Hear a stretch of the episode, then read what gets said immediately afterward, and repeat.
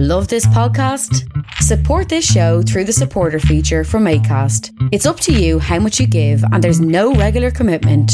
Just hit the link in the show description to support now. My computer's not even gonna. It's not gonna run at all. Okay, we're live.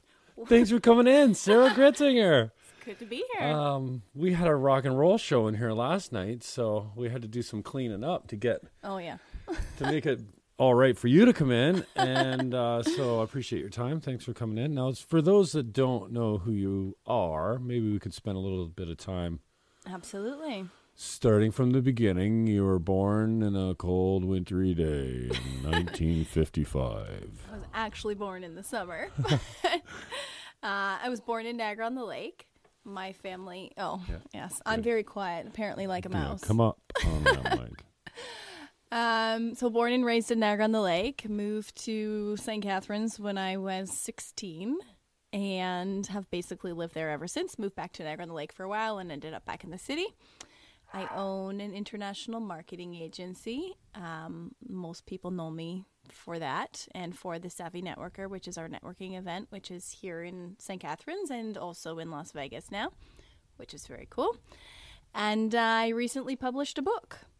So I am becoming very well known for my life story. Wow. And I read the book. Wow. Um, let's talk about that later. Um, because I, I think there's so many different directions you can go with what you covered in that book Yeah. that are very relevant today. And I don't know you that well. And I, I always, it's interesting for me to interview people that I don't know that well because you really don't know what makes them tick or where they're coming from. The book, I feel like, gives me a pretty complete insight who you were at one time, probably Yes. still are, and how you think and feel about things. Um, tell me about the the first time I meet you is at a networking event, what, which I don't do much anymore. like, And you were doing some kind of cleanse, I and you was- looked like hell. uh, yeah, yeah, I normally do. I um no, I was on. I was just doing protein. Oh, no carbs. or something. I, don't had remember. the yeah, I had the keto flu is what, and you uh, nailed it. You came up and I think you just happened to be like on the outside of the conversation, and then inserted yourself into it by saying. Well, I heard something about the flu, so stay away from me. I'm like, no, no, really, it's the keto flu. Come here, come here. Um, I never, I only just recently started feeling like the shirts that I'm wearing that don't fit properly need, to, I need to deal with them. And the way to not deal with those shirts is not to have them taken out by a tailor. It's to get rid of my baby Buddha that Your I have. baby Buddha. Well, I have a little bit of a paunch or a gut or a Buddha or whatever you you look fine. and but my shirts they don't look good in my you know i only have a few good shirts that fit snugly let's say Mm-hmm. it doesn't look good with a with a little pouch and it's not big You but need to get a girdle. so I decided, and for many other reasons too, energy levels. I've heard all kinds of things about depression and clarity, and uh, energy levels, testosterone levels too. Mm-hmm. Apparently going off the charts. Now I don't suffer from a lack of testosterone. I know that for sure. Uh, but I figured I'd give this thing a try. So in January, uh, I went out with a friend of mine, and we I had my last supper My last supper. as a carb eater. and I didn't know that I was going to actually stay true to it, but I did. And that's And you've stuck to it. No? I have not. Oh. No, no, I'm off it now. Uh, I started again this week, but it's it's difficult. It takes some discipline. It's one of those things that you stay true to until you don't, and Right. then you just get to keep starting over. Oh yeah, Like the typical It's just like quitting anything, and I Yeah. think you know I'm I was never present to my sugar addiction until then. So I could go on and on, but the, it, they call it the Jim Fannin Show for a reason. But it should be more about my guests. So, anyways, yeah, I bump into you. I've got the keto flu. I'm dying. Like literally, I had three nights of bed sweats, four days of a headache, a low level headache, not a migraine, but it was there, and it was, yeah, well, I shouldn't say low level. It was it was a pretty good headache, and then all these aches and pains and cramps. Well, I lost 15 pounds in I don't know three or four or five weeks, just by quitting carbs and sugar. You should just start hanging around people who have the flu. I hate people. You'll people. drop weight I like don't want. Yeah, no, uh, no. Just hang around the sick people. hate people. That's why I talk to them on air. Uh, so uh, anyway, I got through that uh, after the keto flu lasted about four days, I think, and then the benefits were pretty good afterward. But um, no, so I meet you at a networking event. One again, I don't go to these things anymore because I'm tired of seeing the same people there. And, we were barefoot. and it you- was so weird. I don't go barefoot anywhere. I'm But sock remember, foot. we had to take well, Yeah. yeah, but we had to take our yoga shoes off, and I was so like, yeah. well, everybody knows me. I'm always in high heels, and so they're like, "Oh no, take your shoes off." I went, "What?" Oh, that had to be difficult, terribly difficult for you. So yeah, I think I was talking to Steven and he Yes. and he thinks you're a rock star for whatever reason and introduced you as one. Like straight up. That's good. And then I had this brain fart where I thought you were someone different. Like I knew the name, yeah. but You you're not the person me. that I think I met 5 or 7 years ago. And didn't we do it? No. And I'm like, "Did you change your whole look and drop 60 pounds?" no. Definitely. Were you not. blonde at once? Yeah, but no, I wasn't that girl. You're thinking of someone else. So, twin, so- and I had to go. I don't know. My back was acting up that day. I got out of there, uh, and then so that's the first time. Uh, well, the first time I remember meeting you. yeah. Um, and then, like th- within seven days, you walk into Beatty's while I'm checking out at the counter, and like total grubbed out. Like I mean, eh? Was it like you- wouldn't have recognized me? You comment. walk right by me. I recognize you because I've seen you dressed up a couple times, and I'm like, oh, hey, there's Sarah. I go, that's like, like, "Oh, hey." twice in two days. It was pretty close, Yeah. and then That was the night of my networking event. exactly, And, and, I was I've like, become, "Go home, change, and come on out." And I resisted. I said no, or I said well, I kind of didn't commit. I'm getting a little bit better at saying yes to things that I don't know why. I didn't really give you a, a choice, though. I didn't- I said, "Oh, I'll see you at 7. I didn't. I didn't ask. I just kind of. always options for me, and so how I handle that option is I come home and I text you around 4:30 or whatever it is, uh, or no, uh, it must have been after five because I said I can't be there for five.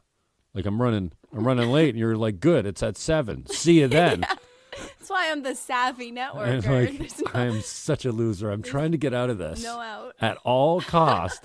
I can't even come up with a good lie to give you, someone I, I barely know, a reason to not come to this another networking event. And then, so I'm glad I came to the second one because the first one, for whatever reason, I think you said you ha- you let somebody else take care of They handling or might be something. watching.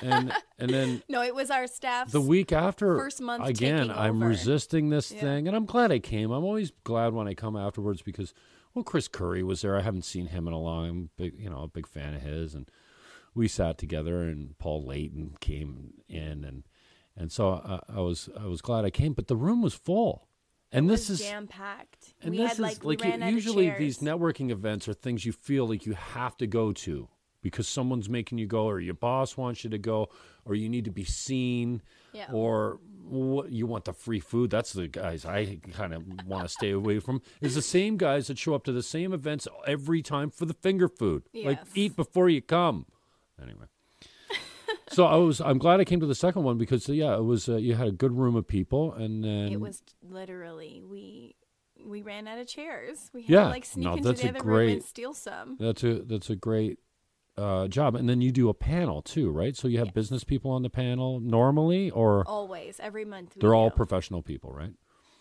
more or less. No, Just pull this close.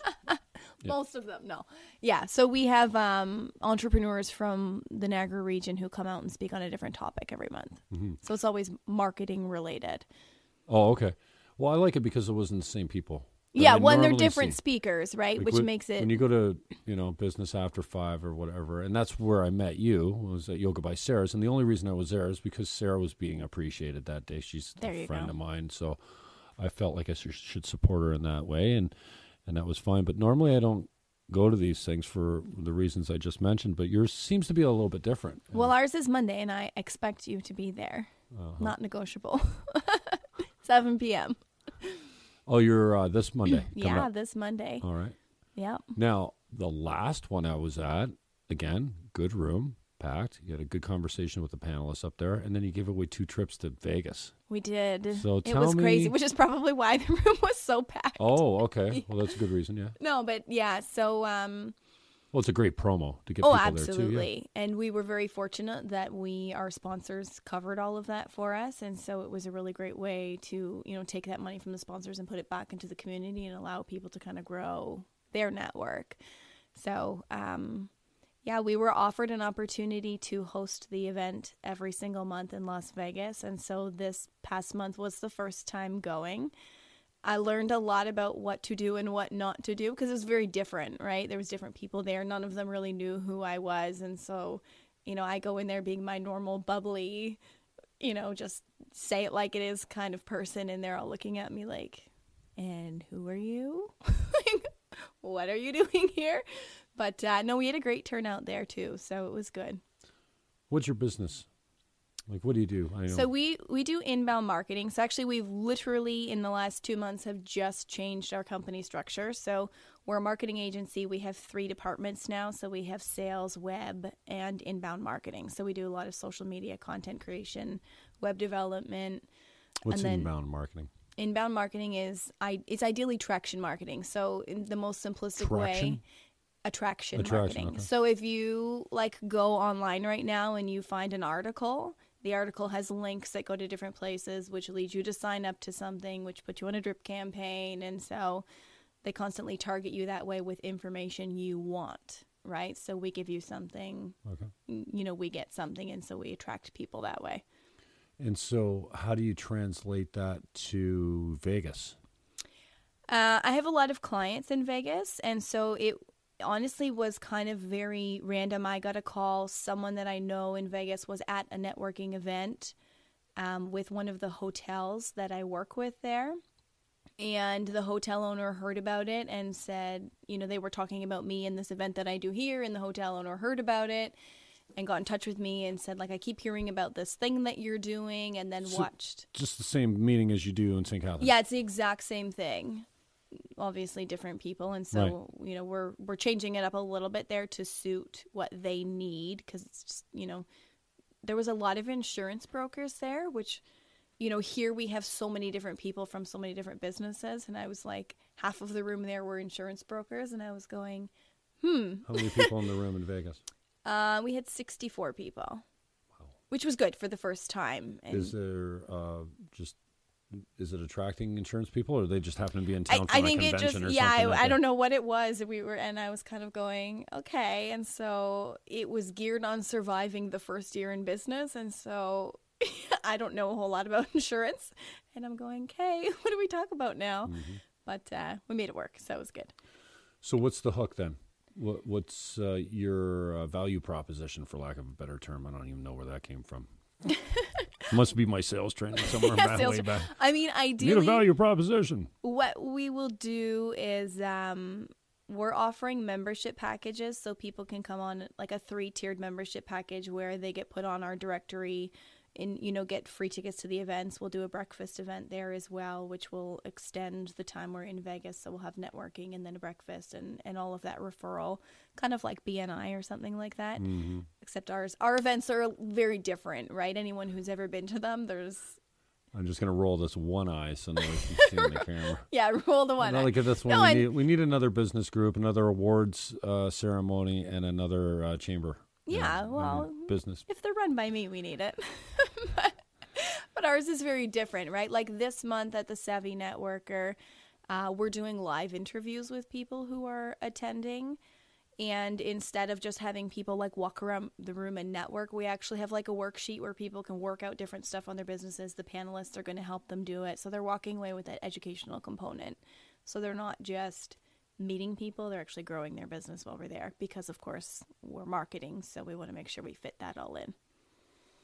Savvy Networkers, the event. Yes. Savvy Marketing, Market Savvy and Co. is the company. Market Savvy and, and Co. Savvy Networkers the event. Right on. And I uh, never, I love my company, but I never want to hear the word savvy again. I'm so sick of it. Time for a rebrand. I exactly. I saw the Savvy Mortgage Broker or something up there I the just- other day. yeah, So like, I- I'm like, am I just seeing Savvy or It's Savvy everywhere. becoming popular now? Yeah, it's becoming very popular. So we started changing things to like SBC, like Savvy Business Club. I'm like, I never want to say Savvy again. So You must have saw it coming. yeah. What are you uh, personally passionate about? What uh, What do you find that it doesn't matter who you're talking to? It's not more than a couple minutes before you're on to. Um, honestly, I think it stays with my job because I we our business motto is people first, business second. And so people know that it's become sort of our company culture. And so when I talk to people, I'm all about like, who are you? What are you doing? And right away they come back to me with how I can help them, right? Because I put their their personality, their family, their all of that stuff as the value. They come to me with like, how can you fix this for me? And so I tend to stay very work focused all of the time, except for when I'm at home with my kids, being You don't find the same type of topics come. I mean, you can't just say work. I mean, don't, aren't, Well, now I mean, a lot of people are shifting focus on talking about my life. My life has kind of been really private. And now I've done this video series on the book, and there's bits and pieces of it out there, and people are like, whoa, know, didn't see that coming, or holy crap, did she just say that? And so yeah, I'm I wish getting. you'd stop doing all that immediately. Why? I'll tell you in a minute. Okay, well that's a perfect segue then. So, uh, we've met before over coffee, I think once, right? Once. Um, you're easy to get to know. You kind of wear it on your sleeve, type of thing, and and I- think I'm the same way too. I'm the same guy. And if I'm selling real estate or MCing or you know, it doesn't matter. I'm sitting having coffee. I'm just Shoot the shit. yeah, and I have recently. Oh, well, I'm a I'm a I'm thirsty for knowledge, I'm, and that's trouble because when you find the knowledge, sometimes it doesn't mesh with what you normally believed, and you're in a you, you're in this this place of like, well, you know, this is new information that causes me to It conflicts with what you. yeah, and I'm not used to that, and it's been quite painful because I'm a lefty politically, and I I don't want to get into that. But when I see people uh, doing what you're doing, including writing the book, it's got to be uh, emotionally terrifying. It's been difficult. Like, why? Tell me that. First of all, you are making yourself far more more vulnerable than any of us ever would imagine to be. I wonder what's the payoff? Is there a personal payoff there? Are you trying to sell a book? Do you want to help people? Like is it all the things? I don't the the reason why I started writing it and this is going to make me sound crazy. the book's coming. So honestly, there was so much stuff in my life that when people would say to me, "Oh, do you remember when?" I'd be like, "No." was I part of that? Like that happened? I, I literally just couldn't even piece it together anymore. I had no timeline of my life. I literally like blacked out of moments and so I had been trying to like piece together this timeline to try to figure out like where did I live here? Where was I there? Where were my kids when this was happening? And it just sort of started becoming stories, which of course turned into the book. And then my seven year old, well, seven and a half year old daughter at the time said, Mommy, how come this happened? And then I went, uh, like, how do you explain that to a child, right? How did this traumatic thing in my life happen that affected her? And so the book then became a way to tell my children one day, like, this is why your life was the way it was. and you write letters to them as well, right? And so the book has letters to well multiple people, right? But there's letters to the children in the book explaining like this is what I want you to take from this. So that oh, I thought that the one that letter said to you, I thought that was like to me. No, no, yeah, yeah, dear well, there's letters to the reader and then there's like letter there's a letter that says like dear daughter, right? Right. And so there's a letter that says dear son, there's a letter to my ex. dear you. um that one's a little intense. A lot of people that have read it were like, "Wow, that was When's the book come out? Uh, the pre-order has already been up, and so that started a couple of weeks ago. The actual book shipment date is uh, Tuesday. Wow. Yes. That's. uh Do you have other books as well? I wrote a children's book uh, a few years ago. It's a story about my daughter and I. It's like a kid's bedtime story, so it's just a fun whatever. okay. And the illustrator tried to create the characters to look like my daughter and I. Uh, she failed miserably. She was wonderful, but The artist, you mean? yeah, we uh, the yeah we we don't look like us. In fact, we look like we're eating mud in one of the images, but it's all good. yeah, there's like monkeys around us, and we've got like mud in our mouths. It's really weird. But anyways, um, and then I wrote a book for entrepreneurs. It's a day planner that like incorporates you know Facebook, Instagram, Twitter, blogs, all of that stuff Okay. that you know marketers need and people who are running businesses. So the glass ceiling. Yes. That's your latest book, yes. and comes out Tuesday next week. And I'm trying to dig back, get a little deeper into the why. Like you think that because when I'm reading this, my mind goes instantly to, well, hopefully someone's going to read this and, and, and feel like they're not alone or there'll be something in there. Maybe they're a perpetrator of some of this stuff and they'll go, oh my, I didn't even realize until I saw it in paper. Or maybe a victim would see it as like, I'm not the only one. Yeah. Uh, So and there's some some helpful advice, not advice, but there's just you're sharing in such a way that I think that that could be helpful for some people. So is and I kind of can't help but think, well, that's why you write a book like this because it's not to say, look at me. Nobody wants to be looked at in that Uh, way yeah, normally. there's a lot of stuff in there you don't really No. want. We did a lot of like re-edit, re-edit, re- and Right. the editor Sheena Blake was amazing. And Like you don't- go deeper, Sarah. Like that's not enough. Like there's not enough there. So the way the book is written, and, and you read it, and so not a ton of people have read it yet, but it kind of keeps people in the moment. Like I'm talking to them, like here's what I'm thinking, here's what I'm feeling, here's what's happening around me. Like, um, you know, talking about my son and, and so there's a chapter about my son and I had postpartum depression and I'm talking about my son being folded up inside the stove. oh. And I have to go back and read it. And I'm like, okay, wait, did I, did I miss something? Like- no, okay, he's in this. Yeah, and I'm like, so- I can't. I'm skipping down to see, like, is this a dream? Well, and it, that's the thing, right? Like I write it as I'm seeing it. So there's this mm. little tiny body folded up inside the stove, and like I talk about the color of his skin, and you know, and the light on in the stove, and all this stuff, and then I I jump back to like that's what my mind saw, but that's not really what was there. So I made a point of having people live in the moment with me, so that they could feel or hopefully feel all of the stuff that I was feeling so that it was really relatable because oftentimes, you know, we read books and it's it's a story and you just kind of go, "Oh yeah." Um we actually just launched in our video series. I don't know if you've seen them, but to bold or not to bold. So when you're talking about the point of the book, I was very intentional in not really having one, which is odd from a marketing perspective but I want people to take from it what they will, right? So we had a lot of like text that was bolded and it kept like going back to like that's life, like this is life, people just accept it and I made a point of taking all of that out so that you the reader would take from it whatever you saw as opposed to me trying to direct what you would learn from it. Right? So that mm. you my experiences would become something that could reach anybody essentially. And there's a lot of experiences in the book. Yeah, and I certainly don't question the point. I, because no, I- yeah. even just writing the book, if you never published it, it would be tremendously therapeutic to put your ideas down, especially those ones. Yeah. I just wondered if there was an aim or a goal or a kind of like, um, what did you call it earlier when you asked me to? You should have a a Well, projection yeah, or you point, know, right? Like there's to be a point to things.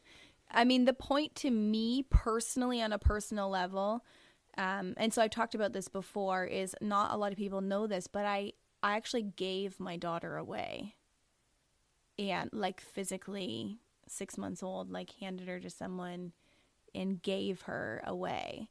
And so being a mom, and you know, most people see me as this like really successful professional who's kind of got it all together and, you know, great mom, but not a lot of people know that story. Not a lot of people understand what that was like. And, you know, being nine years old now, she has no idea why. Like, she doesn't even realize that that's what happened. She doesn't understand why she has less time with mommy and more time with daddy and like why daddy says these things about mummy or why her life was like this. And so that deep rooted for me is that one day she needs to know and understand that. If someone else can learn something from it, great, right? But I want her to grow up one day and have someone essentially go like your mom's story changed my life. So that Oh, her life go. now has a new purpose right? It wasn't just mommy handed me away. It was this happened and there's a bigger picture here. And so hopefully one day that will come across to her in whatever way you know the world foresees it to happen What do you tell people the book's about, and what can you say about the book without, you know, giving too much of it away? I, I kind of, even in the promo of having you Yeah. on, I stayed away from it uh, from the standpoint because I don't know, you know, having an advanced copy before, you know, I'd certainly. i was like don't I'm- tell anyone yeah, I- and I, I get why, and I'm certainly uh, not able to pick and choose what we can tell. You No, know, you're talking about the baby in the oven type of thing. So, Yeah. what do you tell people uh, the book is about, or, or if you were to describe the book to someone, how would you put it? Um, I mean, most often I tell people it, it really just is a story of my life because essentially it's, you know, there's seven stories in there. They're all different things that I've gone through in life, and they're things that everyone can relate to in some way or another, whether it's the actual traumatic incidents or you know how I felt after or how I overcame it or what stuck with me. And I think that's what makes the book very different is that a lot of people and I I always chuckle and you know so hopefully no one's watching this but No one's, no one's no, watching. one's me. watching this part of it but there's these people who go through like this really traumatic thing and then I see them on stages and they're like yeah my life's incredible and I'm like really is it is it like suddenly just poof perfect cuz I went through these things and like pieces of that stuck with me and they mm. probably will never go away or they change the way I see the world and it's not all good. And so I kind of look at it and I go like I don't understand either. There's something flawed with me and I haven't got there yet or these people are kind of living in this world where their life is suddenly perfect for the media. And I made a choice to not do that, right? Or I for made a, a choice to let the story just be like this is real life people and you know something bad might happen tomorrow right like i'm getting ready to launch the book and my grandfather passes away like totally unexpected but this is life like you live with that you deal with it and you just take it as it comes at you so So, book comes out on Tuesday. Um, there seems to be, and you mentioned the postpartum depression. There seems to be some struggles with uh, mental illness or addictions, or I mean, non addiction so in a very honest way um i had postpartum depression and when i went into the hospital they you know they do like the quick assessment on you and Hang on, like within let's- 50 Do you know what it is? Postpartum, like uh, to me, it's just your hormones rage. You have your baby, the hormones change again, and you're you're left messed up mentally. No, not quite it's No. not related to hormonal baby. Yeah, yeah, yeah, it is. But every woman experiences it in a different way. For most women, the typical postpartum depression experience is I shouldn't say most women because, you know, obviously don't know every woman out there who's experienced it, but the typical kind of thing that we hear is that, you know, they stay in bed and they cry a lot and they don't have any energy, they don't So it's get not up. much different than normal depression. Yeah, that was not me. I Oh, like okay. was hand making Halloween costumes and like taking my daughter. I mean, she had uh, physical illness when she was born, and so we were back and forth to the hospital. And my son was in hockey, and so I was still doing everything. I didn't feel sad, but I kept having hallucinations that you know everyone was like, "Oh, you're just overtired." You're, and I'm going, "Yeah." That's not right. I'm like, I don't think that normal moms or any moms Not drug induced or sleep No. deprived or anything like that. No, Just no. out of the blue, Yeah, I middle of the day, just a- horrific yeah, and so hallucinations. That's got to throw you. yes, and of course there was no real explanation as to what it was, right? So I was diagnosed with everything. I had every mental illness that existed within a matter of two weeks, and I'm going, holy shit! like, how do you absorb all of that? And then of course.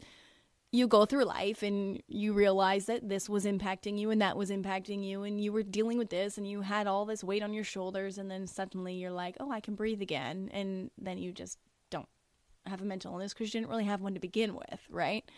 And so the book kind of talks about like, again, this is life. Like, you just deal with it as it comes. It's not so. I, I make it very black and white. And a lot of people will say it's not. And, and in, to me, going through all these things, life is very black and white. So, and then you've made reference to booze and blow a couple times. Is was that actual? Were you talking about yourself? And Yes. so that is more of a So biogra- it's a one. It was a one-time incident in the book that we talk about, and so it, it kind of keeps going back to the same Oh. moment of Oh, trying okay. to end my life, and s- Oh, okay. yeah. So that's right.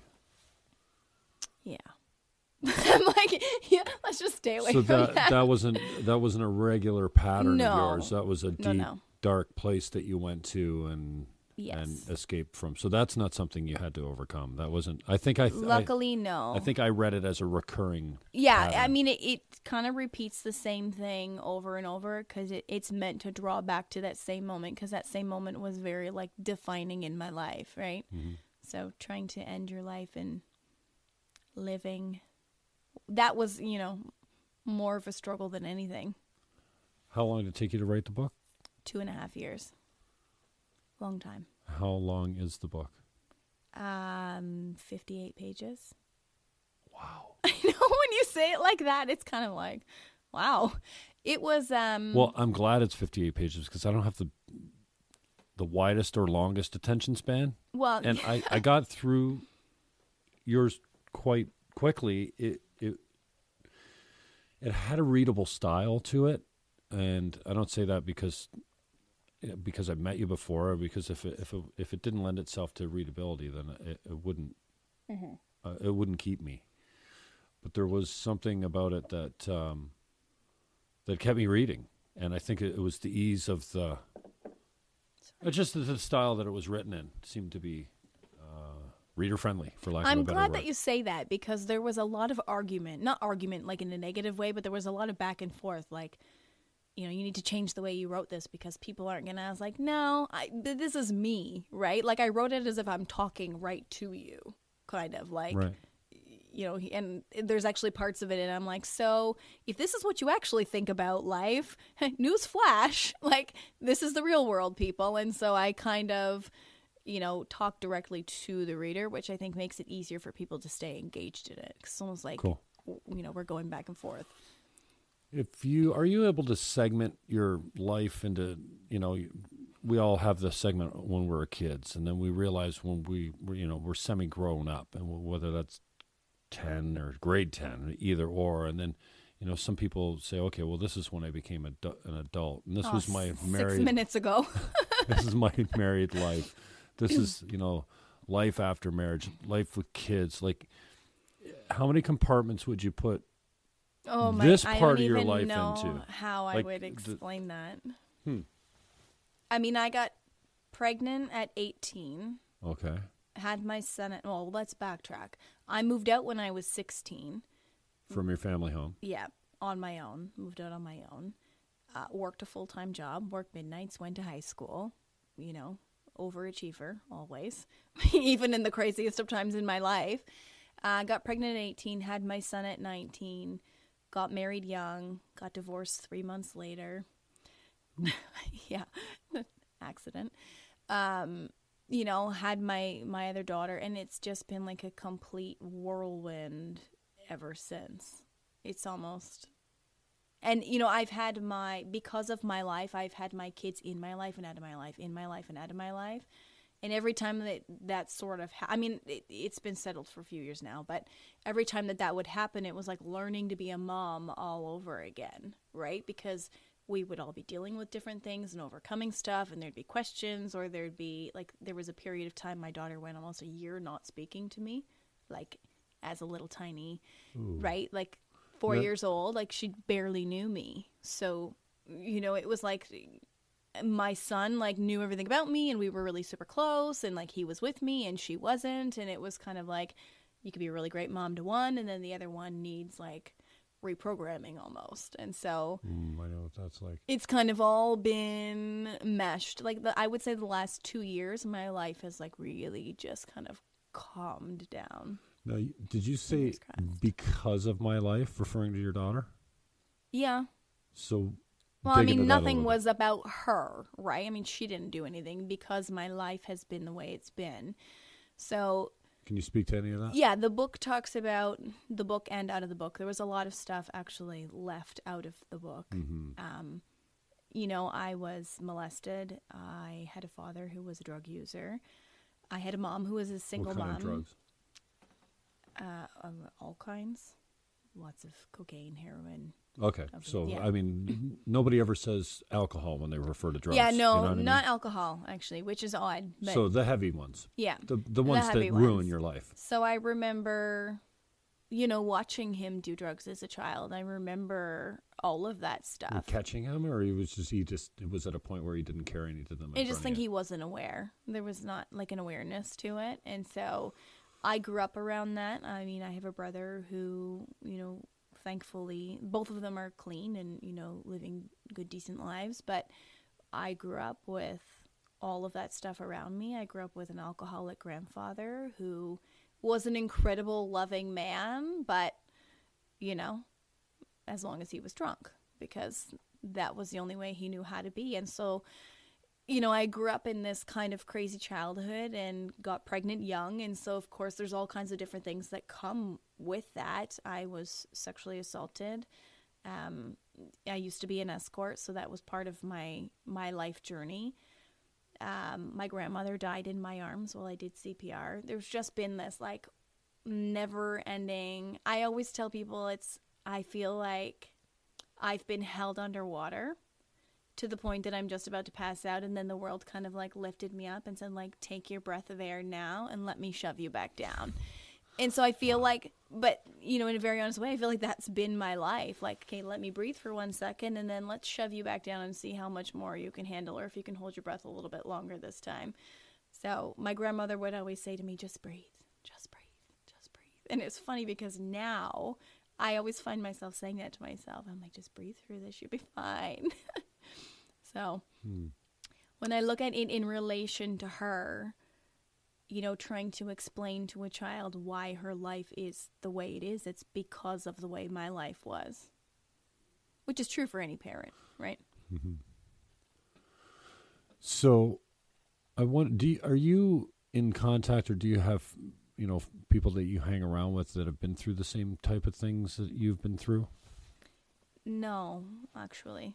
Okay. Not a lot of them. So, did you get any support regarding the assault and that kind of things? Like, I mean, you seem like you're pretty level-headed and, and well put together. oh, I haven't always been level headed. No, and I get get ahead that. yourself there. I get that from the book, Yeah. but um, and, Truthfully, and I think we talked about the masks before too. We're all really very adept and, and well trained at putting the mask on. And, yes. I mean, social media is taking that to a whole new level, and I'll give you credit, you know, for it. It, it makes me uncomfortable, and that's my baggage. Yeah. Like I look at even those simple videos of you sitting on the couch, and I go, "Wow." I was I crying think- and I cried through most of that. I think interview. part of it is because, like, deep down, I want to be that person, but I just can't avail. I can't, I can't make myself available to that much vulnerability. I don't think. Like, I have other things that I do that make me vulnerable, even running in an election or what have you. I mean, you put yourself out of Mm-hmm. out there. You know, you take on the big parties and the big donors, and, and you take, you know, a few It's a different arrows. kind of vulnerability Oh, when you're doing absolutely, that, right? Yeah, It's- but um, you know, and I, I respect you for doing it. I just I, I look at it and I go, "Ooh, like that's not me." in a very honest way, it's been draining.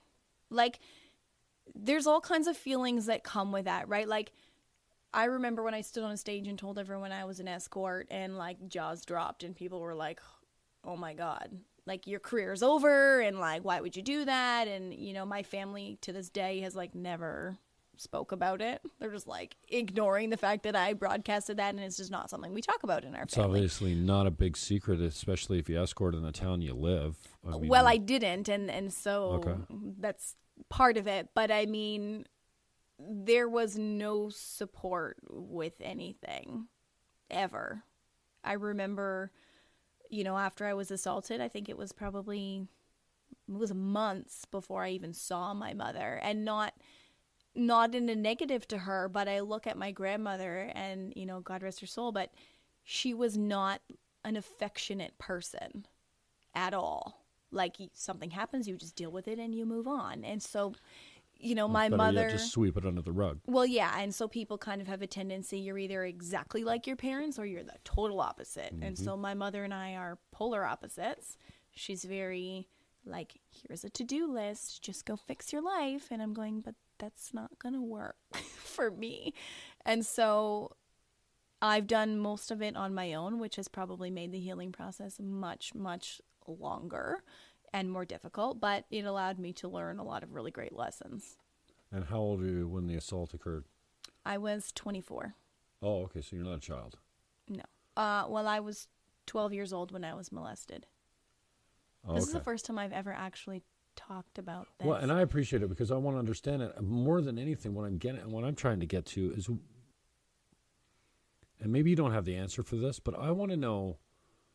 I mean, I I've been thinking about it a lot lately. I was assaulted and molested at some point, and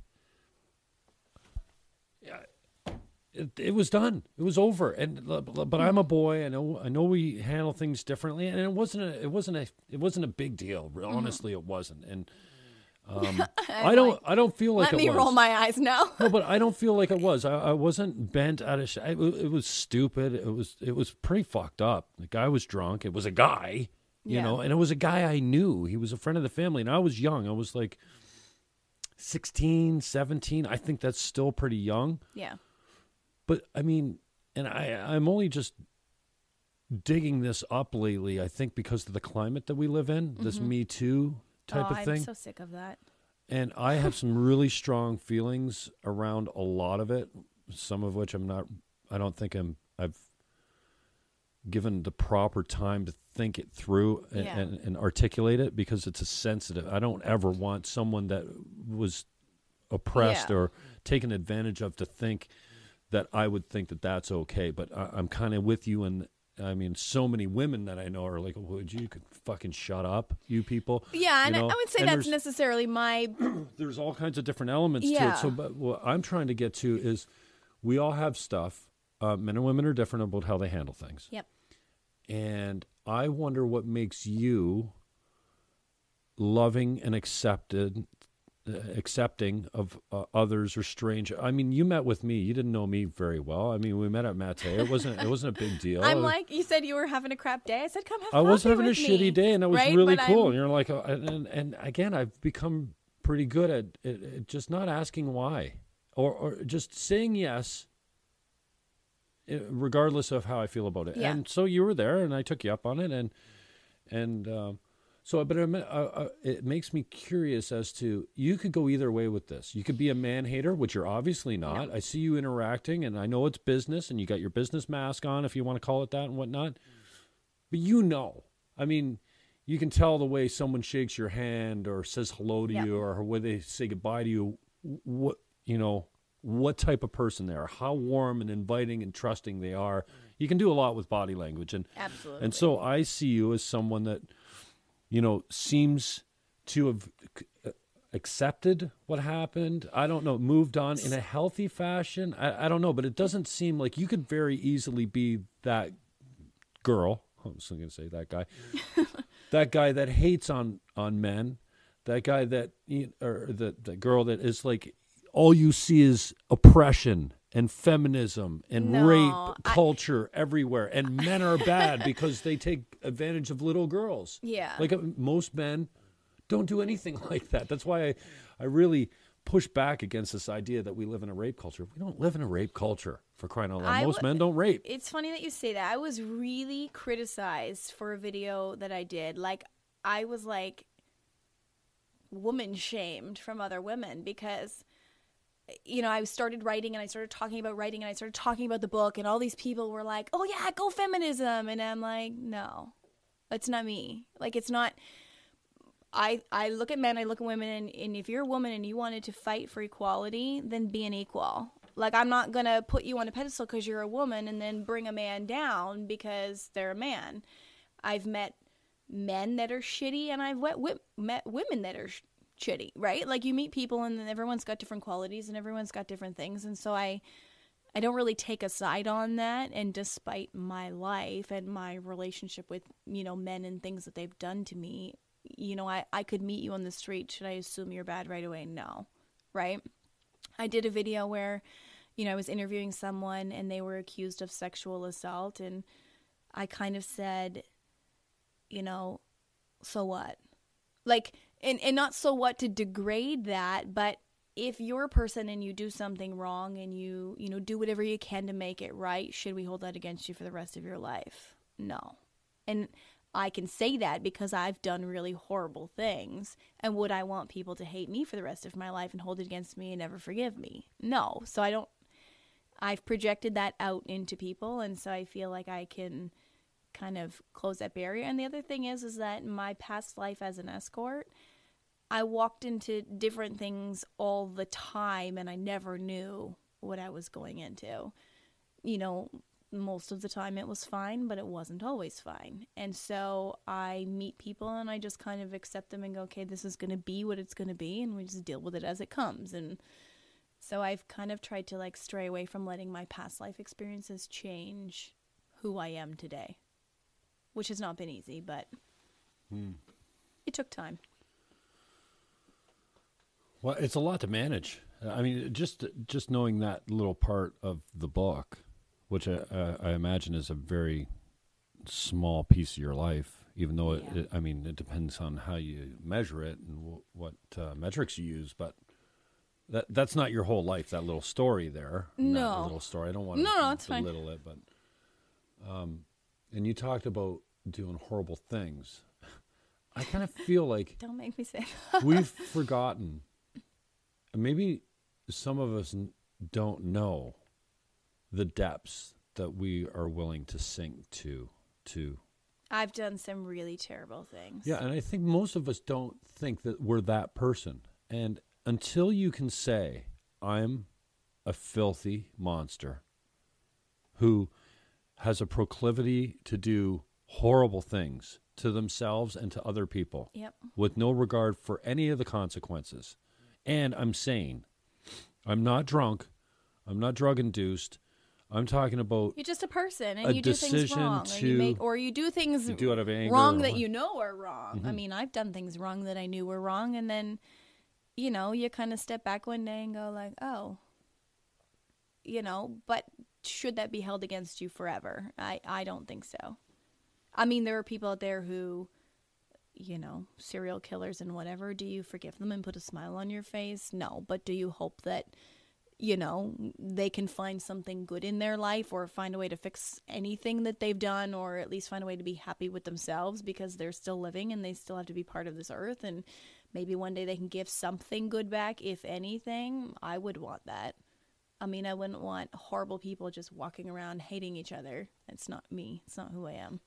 Uh, do you have a faith? Yeah. You believe in a higher power? I do. Like a God or an oversoul yeah. or something that you pray to and say, yeah. Get me out of this. I'm sure I'm sure God's frequently looking down at me going like, seriously? Are you are you trying to cash this chip today? Is, are you asking me for that now after you just this or but that's the thing, right? I'm human and like everyone is human and not, I'm not ever going to try to be perfect. I mean, I don't want to be. And so, how has that played a role in all of this? I mean, we've never spoken about this before, and no. so I'm surprised to hear that you have that at all. I don't know why. I mean, we've never discussed it. About uh, my faith? Yeah. Um, how has it played a role? I mean, because as humans, I think the faith element seems to come in when we're just absolutely broken to our knees. I know, and mm. I've learned to say thank you yeah. in celebration because many times I don't give thanks. I'm just like, dude, can you help me here? I'm struggling. And I think if you have a faith, that's like the bottom line is you go when you're broken and, and you have no other recourse. Yeah. It's funny because when I'm at like my worst moments in life, there's two things that go through my head now. One, just breathe. And two, I count. I don't think about anything. And because I when I'm not okay, I'm like a ticking time bomb. And so I, I think I've talked about it before on camera several times. I'll count, I'll just like pick a number and I'll go like 30, 28, 26, 24, 22, 20. And then I'll reverse it and I'll try to go the opposite way because it's when you're in that state of mind, it's really hard to focus on the numbers to get the next right number. So I don't even go to faith. And it's a strange thing because that's typical for people. But I find I go to faith when somebody comes to me and says, I'm really struggling with this. Can you help me? That's when I go to it. I'm like, God, I don't have anything left to give.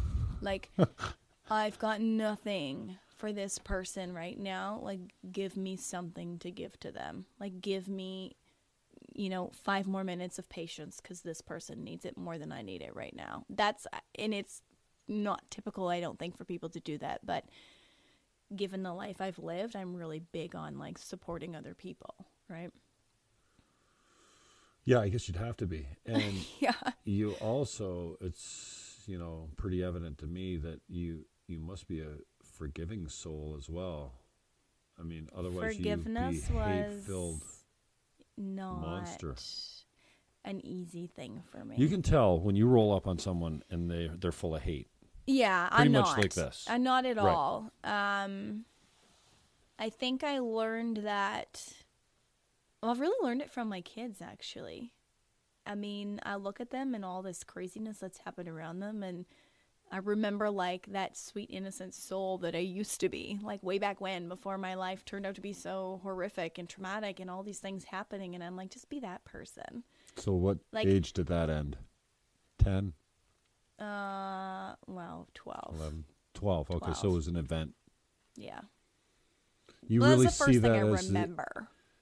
You see that moment in time as like the end of your innocence. If- Yes. I think when someone takes something from you, I can't like imagine. from your soul, and you're that young and you don't know how to process it, you don't know what to do with it, then it's just kind of gone. It's like part of you is gone. Like I talk about that a lot, right? Like there's, you know, I met this person, they came in my life and they took this, and and that's gone and it's changed. and I'm not that person anymore. But what do I fill it with, right? What do I replace that with? I there's like a giant hole in my heart, and now I can stick something else there. What's it going to be? Is it going to be another person? Is it going to be a better character trait? Is it going to be like a new hobby, or is it what do I put there? I can put anything. there. drug, food, Yeah. sugar. Food I should try. sugar! I should, yeah. Speaking of Put sugar, sugar in my hole. I, I brought something for you. Speaking of sugar, I have actually have a gift I'm carb free, baby.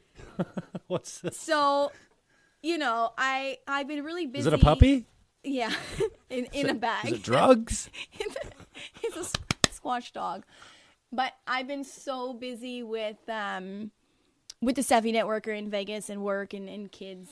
oh, yeah, driving kids around like I'm a and I gotta taxi say, driver. You pull people in quickly by responding quickly, but then you go to this mode where you're like, "I'm too busy to get back to you. I'll get back to I you know when I feel like it." I have a really amazing new assistant who's been. I know, you know, it's so hard. Actually, I'm going to quickly before we open this. Pardon me. I had like a total. We have to turn the cameras off before we open this. No, no, you no. I'm just gonna You know, I hate surprises. You only know that because I just told you. Yeah, but this is fun. Before we went this is like super fun.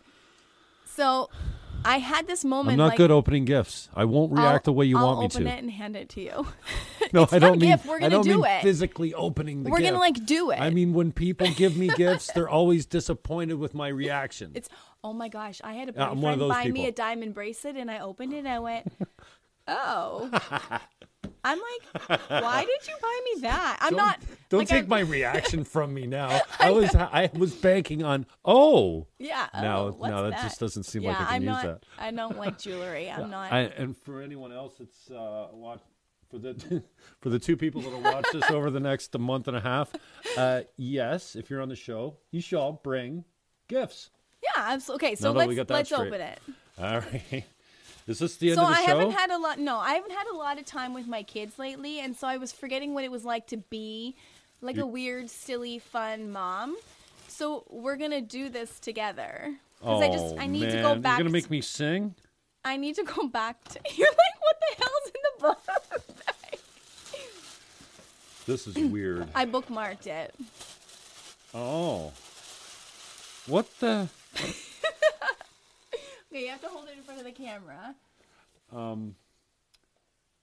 It's a Wreck It journal. Have you heard of this? I've heard of a fuck it journal. Okay, You know well, what the fuck it isn't- journal is? A fuck it journal is where you throw it over there and you say, fuck that journal. I'm not writing. I'm waiting for like come out and change it to fuck it. Okay, so you're gonna pick. Thank you.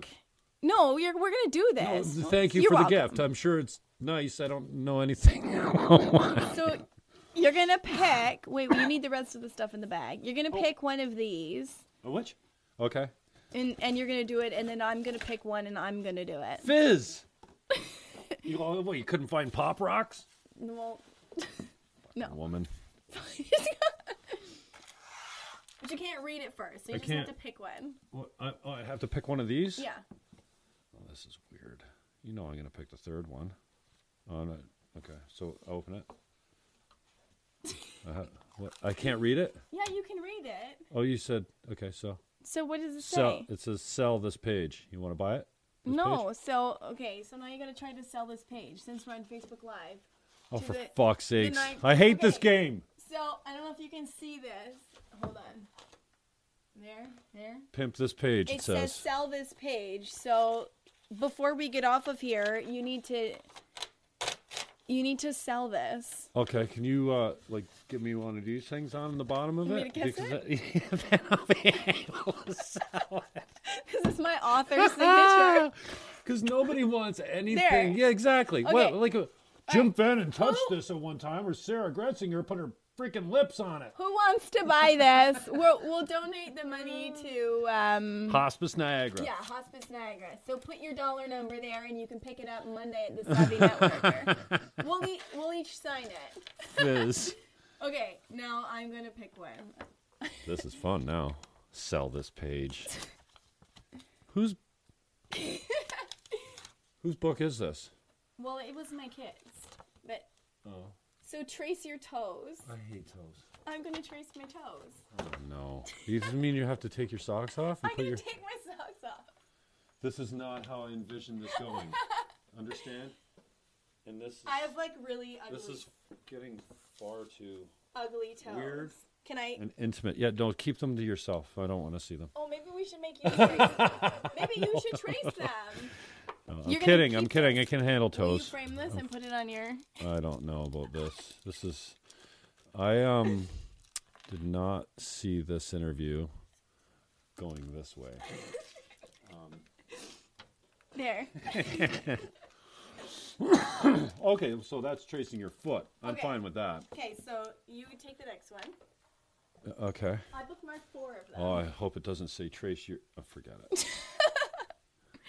Cover four quarters with your. Connect the dots from memory. What's that mean? You have to look at the page and then close your eyes and connect the dots. What kind Oh. of kid are you? See, we're I'm not- back to being kids. I'm not a very good kid. Um, I can't do this. Connect the dots from memory. Um, no cheating. I've got my I can't. Here, I'll hold the book.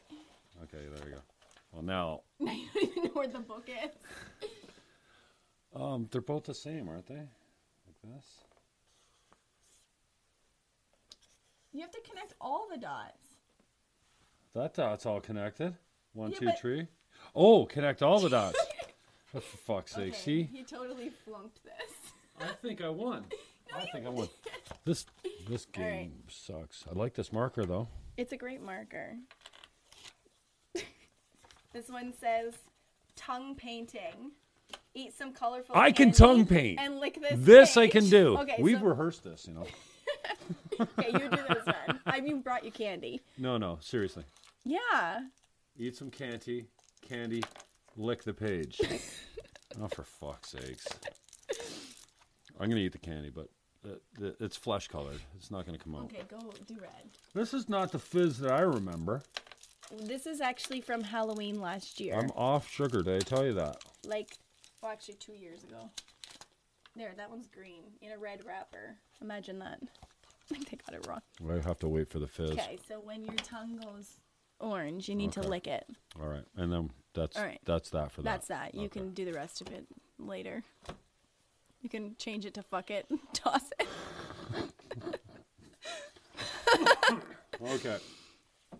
I want Well- my, my marker back though. That's your marker? Uh, I was yeah. just saying, that's the only thing I like about it. Shut up. Can't talk with this in my mouth. Is that it? Are we done? We want to roll some more? Uh, it's entirely up to you. I think you distracted me I'm sorry. completely. It was well worth it. I wonder how much our page sold for. Um, well, not a lot, I'm sure.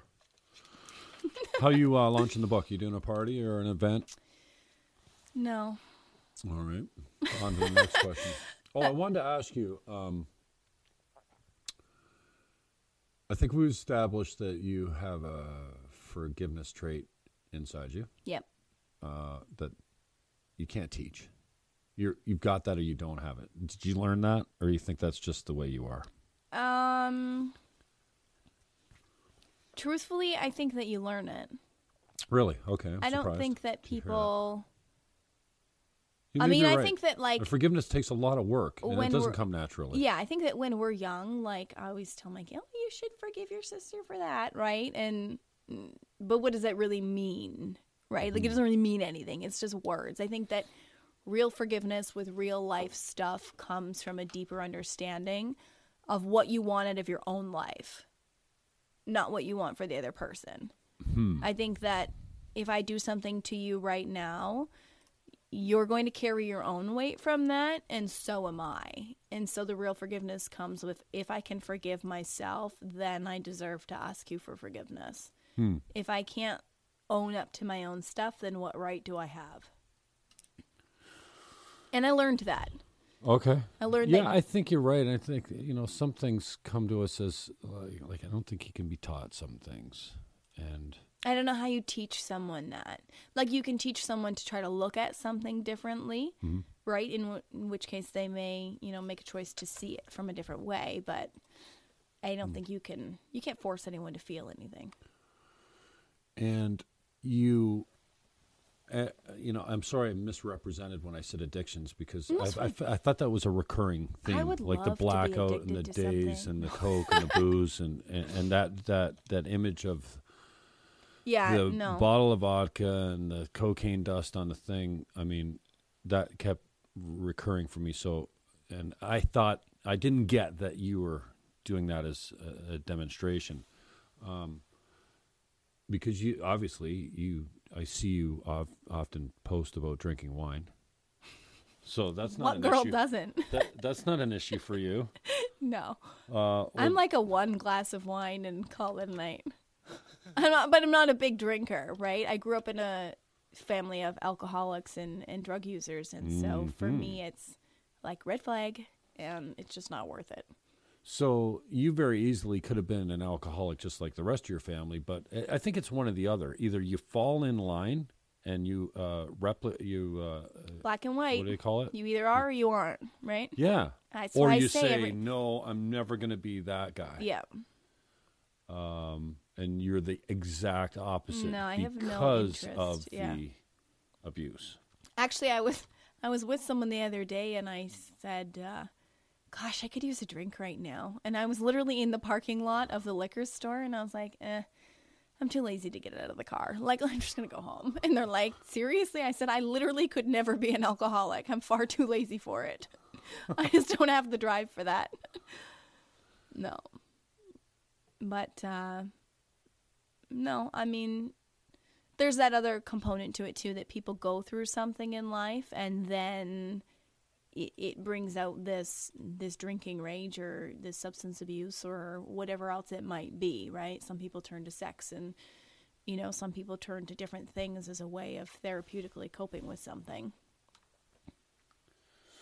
Right. And I mean, it's all about coping. It- I mean, when you're you have traumatic things, and uh, even if they're not traumatic, I mean, this is all about adjusting our expectations and and yeah, coping's such a great word. so you know much I mean? from the world Hmm? like people expect way too much i just find all the time even me and i was talking to someone about this morning like you know we do social media marketing and we have a client and we do you know four facebook posts a month and they pay us a hundred dollars which is pretty great you know takes me I wish I got twenty five bucks a post for my social.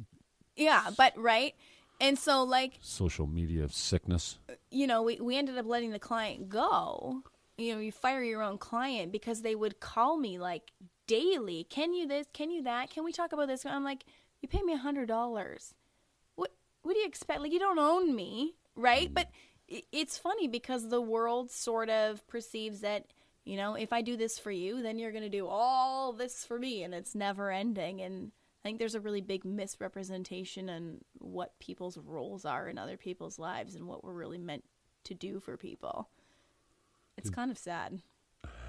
It really is. Did you um, have to experience? Uh, obviously, I don't know this. Uh, that's why I'm asking. Uh, managing guilt from some of these traumatic things. I still have a lot of it. And that's why I talk, you know, I just finished saying, right? There are parts of life that stay with you. I don't know some of the guilt I have, I don't know if it will ever leave.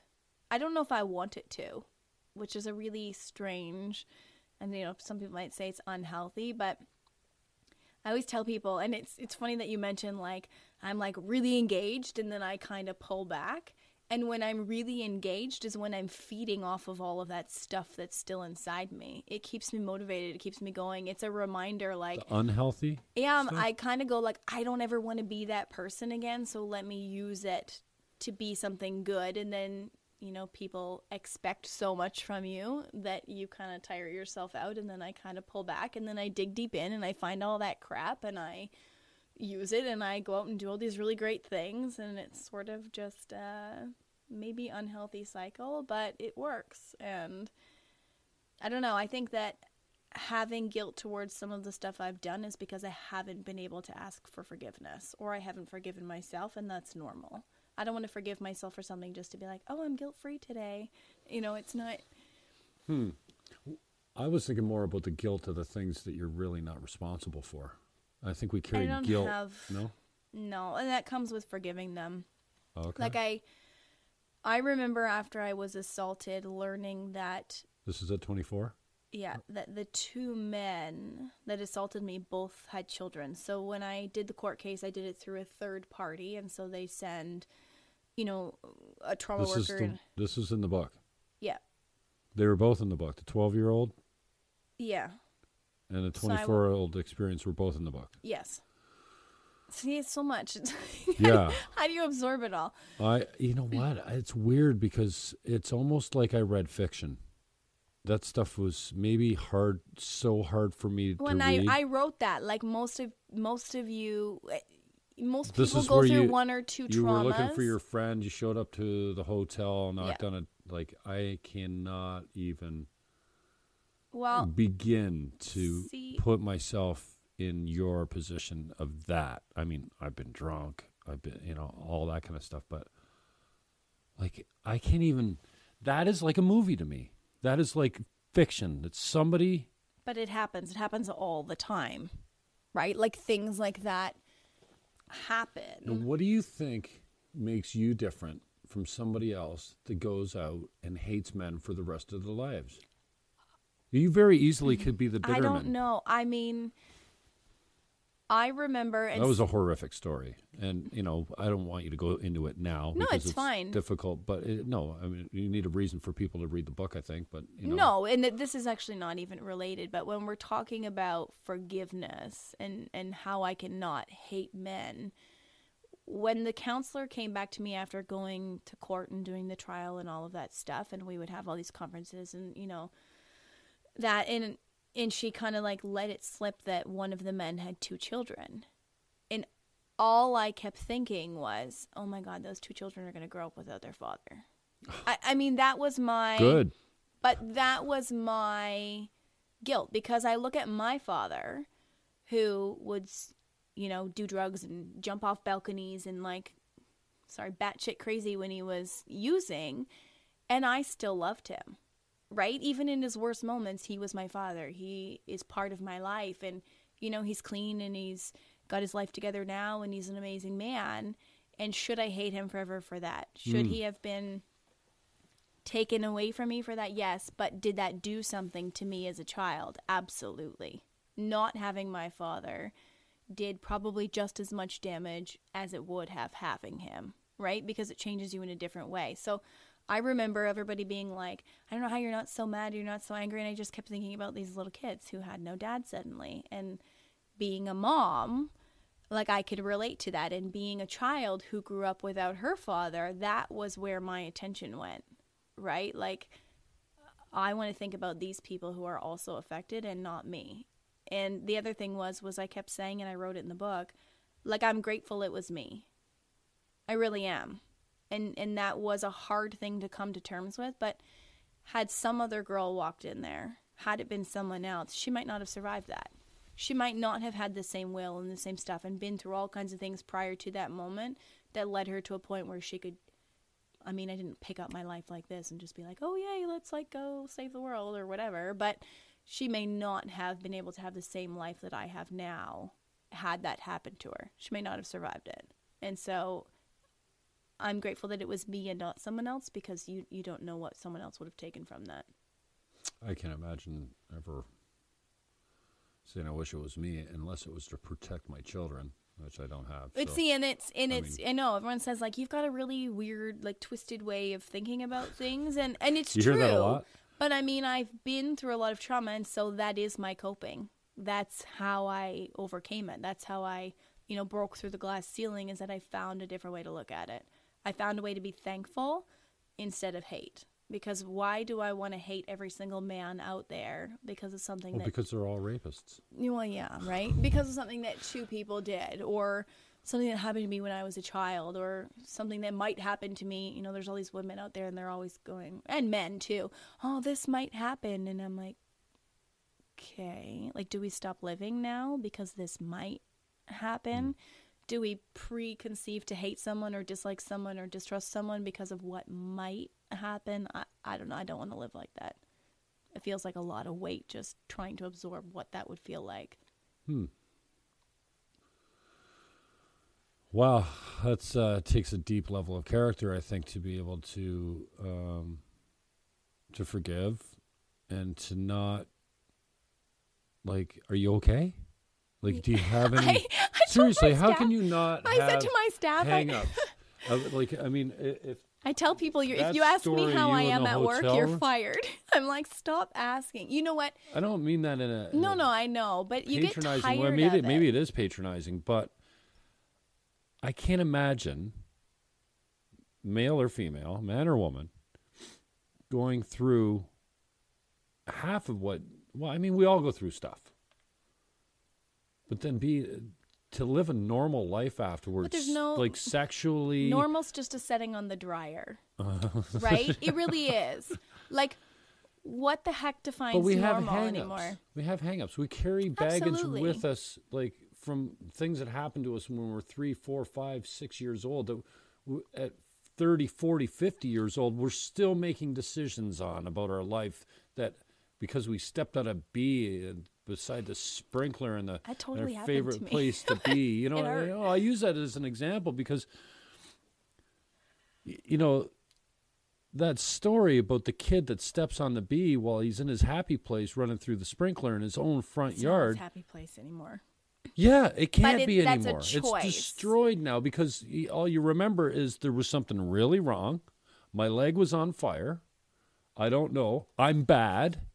It's my See, I fault. see it that and way. then we go and we wear slippers in the yard for the rest of our lives. We're 60 year old and we won't walk barefoot on the on the grass See, and while I we're just, running through the sprinkler at 60 years old because totally no because because well we might get we might get stung by a uh, bee and I, I- I- that's we a need to put you through some more trauma and make you more resilient. oh no I, No, mean, but- I've had my share of I don't know Yeah. trauma but I've nearly killed myself many times not But you're still here and trying. you still have a good life, yeah dude, right? I mean accidents um, people should not sign into my Gmail or their Gmail at my house I'm just saying Should we read their stuff? No, but we should drop their album on them two weeks before it comes out. That would be a good idea. No, G sharp Yahia. uh, he was in here the other day and he signed into my computer on his Gmail. And don't you know, he left it open or he left his code in there or something. and there's his new album. He told me last night when I interviewed him I should have leaked it. Maybe I should leak it right now. Maybe that Um, was intentional. Maybe.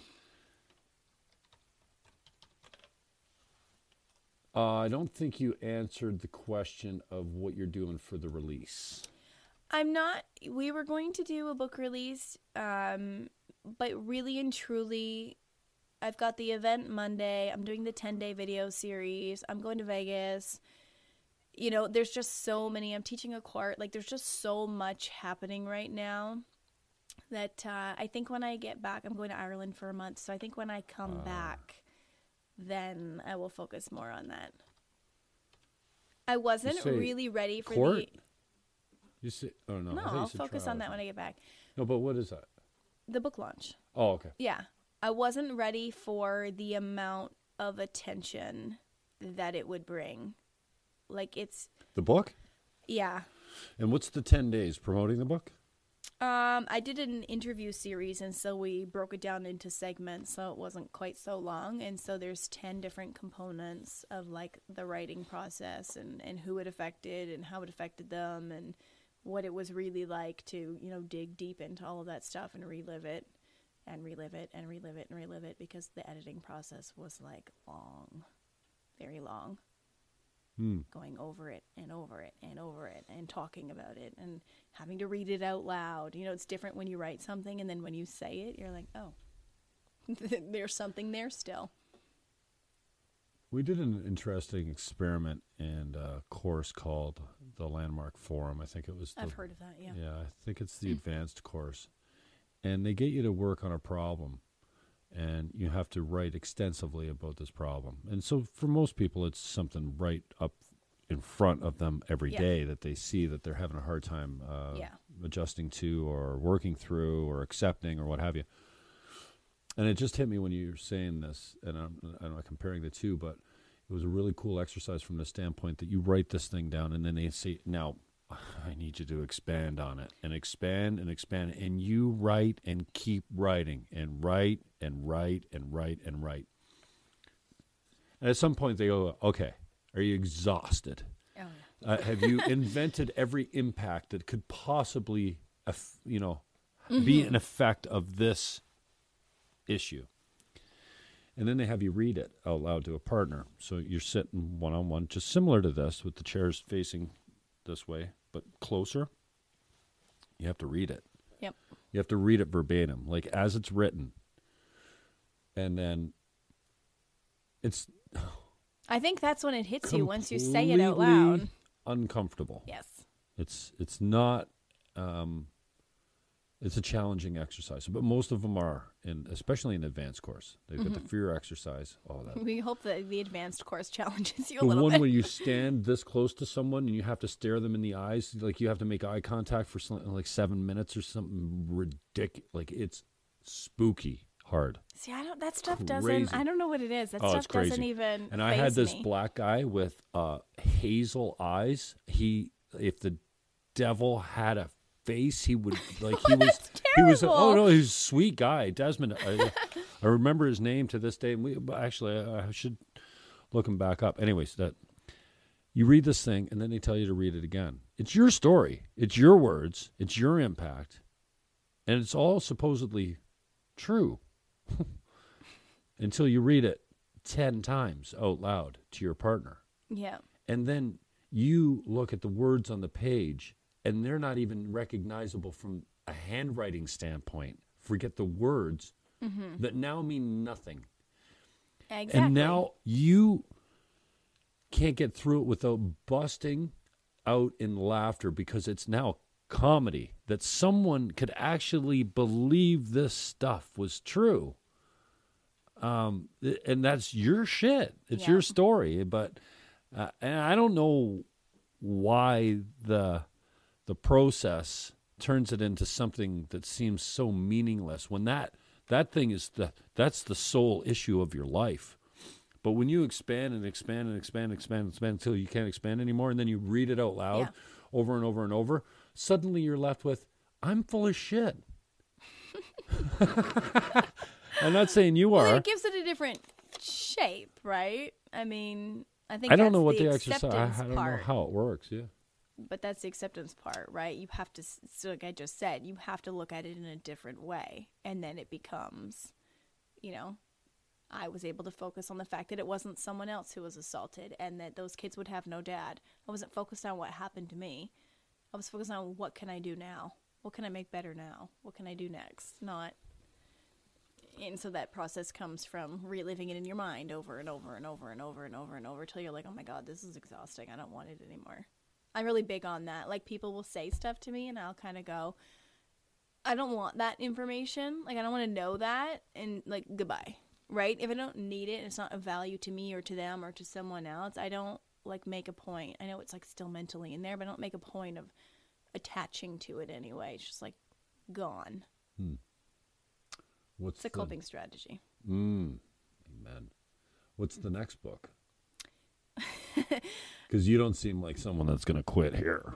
No. You're just getting um, rolling. Because this was a very painful process for you, right? It took a long time, Yep. and especially at the end, I think uh, only because I, you know, I've kind of watched you at the end, only because I, you know, There's been a lot of it's, it's tears weird after you. It's weird how after you meet someone and you're like, oh, oh, you're that person.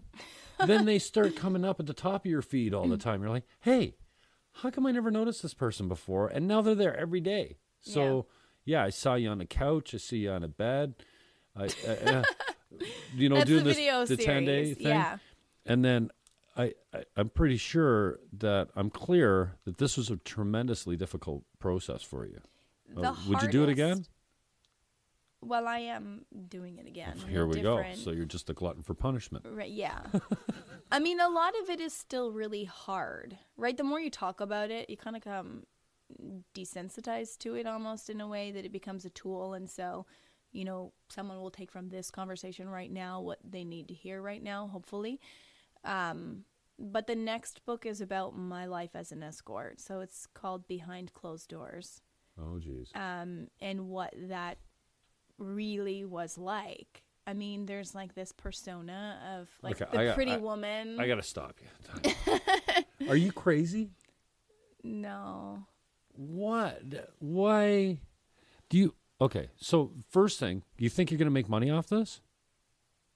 probably people are pretty Okay. interested in it. Okay. Well, that, that's a good reason. You Right. think that you're actually going to reach someone where they, they're really going to have this this moment of like, thank you, f- God, for you. You changed my life. I get that quite often as it is. The Oh, second those are book two will be really very great different, reasons. right? So So, you're you're uh, independently confident, independent, really Beyond sound like an measure. insult. really. So the se- the second book is very different, like very different than the first book. Um, I can imagine. I actually went through my old like work phone, and so yeah, I can't believe we're talking about this.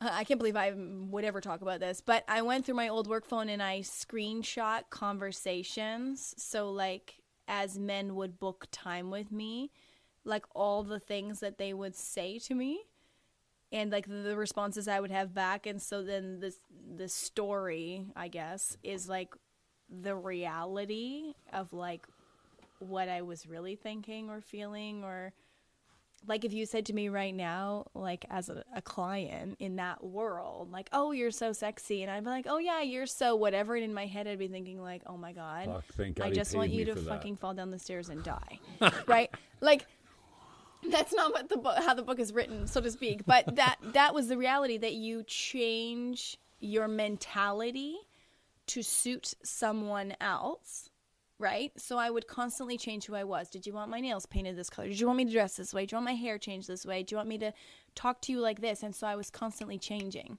right?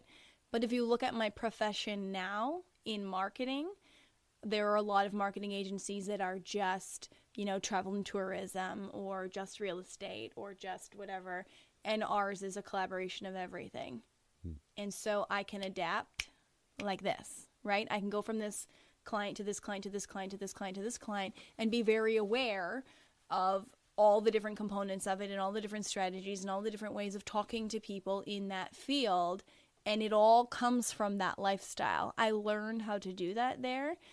And so those conversations that I would have with people and what I was really thinking and feeling, it sort of relates into my entire world now. And so it's made me extremely successful in a very different way, obviously, which never would have been expected. But the book is, it's not like a sad, I mean, there's some parts of it that are really, really, really dark.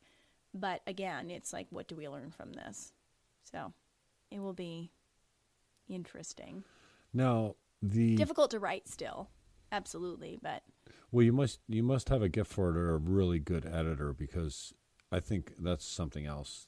Like I try to write, it takes me a long time to put things down in a readable fashion. Like they're readable for me, but they're not easily readable for other people. I don't think.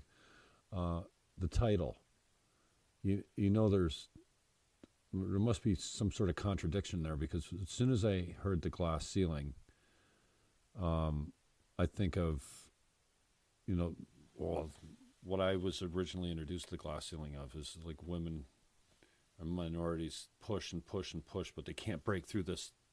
It's like the glass ceiling. It's not visible, but it's almost like you, you can't catch a break. You can't reach your full potential because you're oppressed. You're oppressed. Mm, the So glass ceiling is kind of more defined as like it's an invisible barrier, right? And so either the world places it on us, our perception that the world places it on us, or a situation does or a circumstance or our own self image of ourselves kind of becomes that that glass around us and how do you break through it? And so in my story, there's this constant like revolving thing of oh my god like this is happening now and how do we overcome this? How do we and then how it shaped me as a person. Mm-hmm. But the difference in it and, and in a lot of books is that it doesn't just say like oh yeah we went on to live happily ever after and like the grass is suddenly green and there's flowers blooming everywhere and like life is so peachy because it's not right? You keep breaking through it and that's that's the reality of life is that you have to keep overcoming things you can't just push and push and push and then you know suddenly life be perfect and happy Well, thank you for the time. That's an hour and a half. That's how fast that goes. that goes fast An hour and 37 minutes. We came in at 2 o'clock. We started on time, didn't we? Virtually. yes wink wink Um, we were late because the guest was late. It had I nothing to do with late. the host, i was the entirely on network, or any of the technology we, that we use. Everything just works perfectly. Uh, Sarah, thank you so much for your time. Tell the peeps, uh, and this will be podcast and it'll be up on YouTube later too. So it's we get a little spike from the original Facebook Live, um, and we had some viewers come in. Um, but um, just let people know. Oh, Paul Eaton, shocking. hey paul Hey, Paul. um, yeah, we had a few people come in. Oh, cool. Thanks to the Phil Lococo. Thanks to the both of you. Interesting, engaging, entertained. Quite the roller coaster interview. We'll take that as a positive. Thank you. Yeah, I haven't talked to. Um, yeah, how do we get a hold of you? Where do we need to be? I, I apparently I have a date for next Monday. Let me see if I can get myself out of that somehow. Uh, no Google, tell me I'm busy. i'm on gonna show the, up at your door uh, the eighth of April. Is that what we're doing? it's talking the about? ninth april 9th johnny rocco's Oh, April 9th. I'm Seven so o'clock. busy that day. Oh, I know at oh, the Savvy April 9th, I got David Barrick on the show, but it's at one o'clock. Oh well, there you go. You and David Barrick can come together. You, know can who- do the show there. Do you know David Barrick? no, Do you know who Dar- David Barrick is? I do not. Who is David Barrick? Well, he sits on the police services board. He's uh, an elected regional politician from Port Colborne. I'm basically a criminal. We should keep him away from me. uh, he's uh, criminally handsome. there you go. No, I don't. know. he's a politician, and I don't know David. I've never spoken to the man, um, but I seem to be drawn to the lightning rods, and politically, I mean. Um, Sandy Nunziata is on after that. It's, I was going to do this at the end of the show, but it's a perfect segue. Thank you, Sarah. uh, yeah, Monday, April 9th. Savvy, uh, Savvy Networker, Johnny Rocco's, 7 p.m. There is an open bar or a There cash is bar. an open, yeah, cash bar. The bar's open for you to give them your cash. so David Barrick's coming in Monday, April 9th, this Monday. Uh, it's Friday already, man. Where did my week go? Ro- Roadways came in here. I took this. All this stuff came out last night. This desk, everything, and it, That's a lot of I work. mean, I treated this to sound well. It's not supposed to look uh, like I really don't care about the look. Well, I do actually care about the look, it looks very blue. it was designed to sound well because I'm more concerned about that. But uh, so I can't believe it's Friday already, and uh, three forty. It's the weekend. It's Woohoo. Three forty. Yeah, I yeah. yeah, we've gone for an hour and forty-five minutes already. So Barrick is in. Uh, check out Sarah's uh, Savvy Networker Johnny Rocco seven o'clock on And you can Monday. buy this page. Yeah, you can buy this page. Sarah's going to sign it. We're in have it for auction. I'll, I'm going to buy that page. Uh, one o'clock uh, Monday. David Barrett comes in. Uh, this is a really cool conversation. I'm. Um, I don't want to say it's a cool conversation because you might think it sucks, but I'm having Pastor Bill Markham from Central Community Church come in. I got him for about an hour and a half on Wednesday. So next week I get a Monday, a Wednesday, and a Thurs Thursday, and they're all at one o'clock. So Monday Barrick, Wednesday Bill Markham. We're doing All God Radio, and then Thursday at one o'clock Sandy Annunziata, who is a former uh, pro football player. Uh, he is an elected regional councillor. Uh, he is also the chair of the NPCA Lightning Rod. That's where that comes from. And he is a guy that bills for mileage when he drives to Toronto to be on CFRB 1010 radio. Makes the taxpayer pay for it. Way to go, Sandy! I'm in your back uh, corner for. Uh, I went to.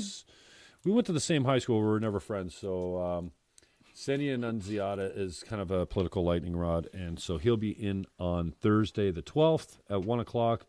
And then July 18th, we got Mayor Jim Diodati coming on. We'll have him for an hour and a half, and we'll talk about whatever the hell we want to talk about with him. So You guys can do the Wreck It Journal. wreck this journal. Oh, this okay. So give me the concept of this wreck this journal. There's I'm- It's instructions. So you just go through it and do what it tells all you you to do. All you do. is you just open the page. Yeah. So this one says stick a photo here. Glue in a photo of yourself you dislike. oh, Make a mess and clean it up.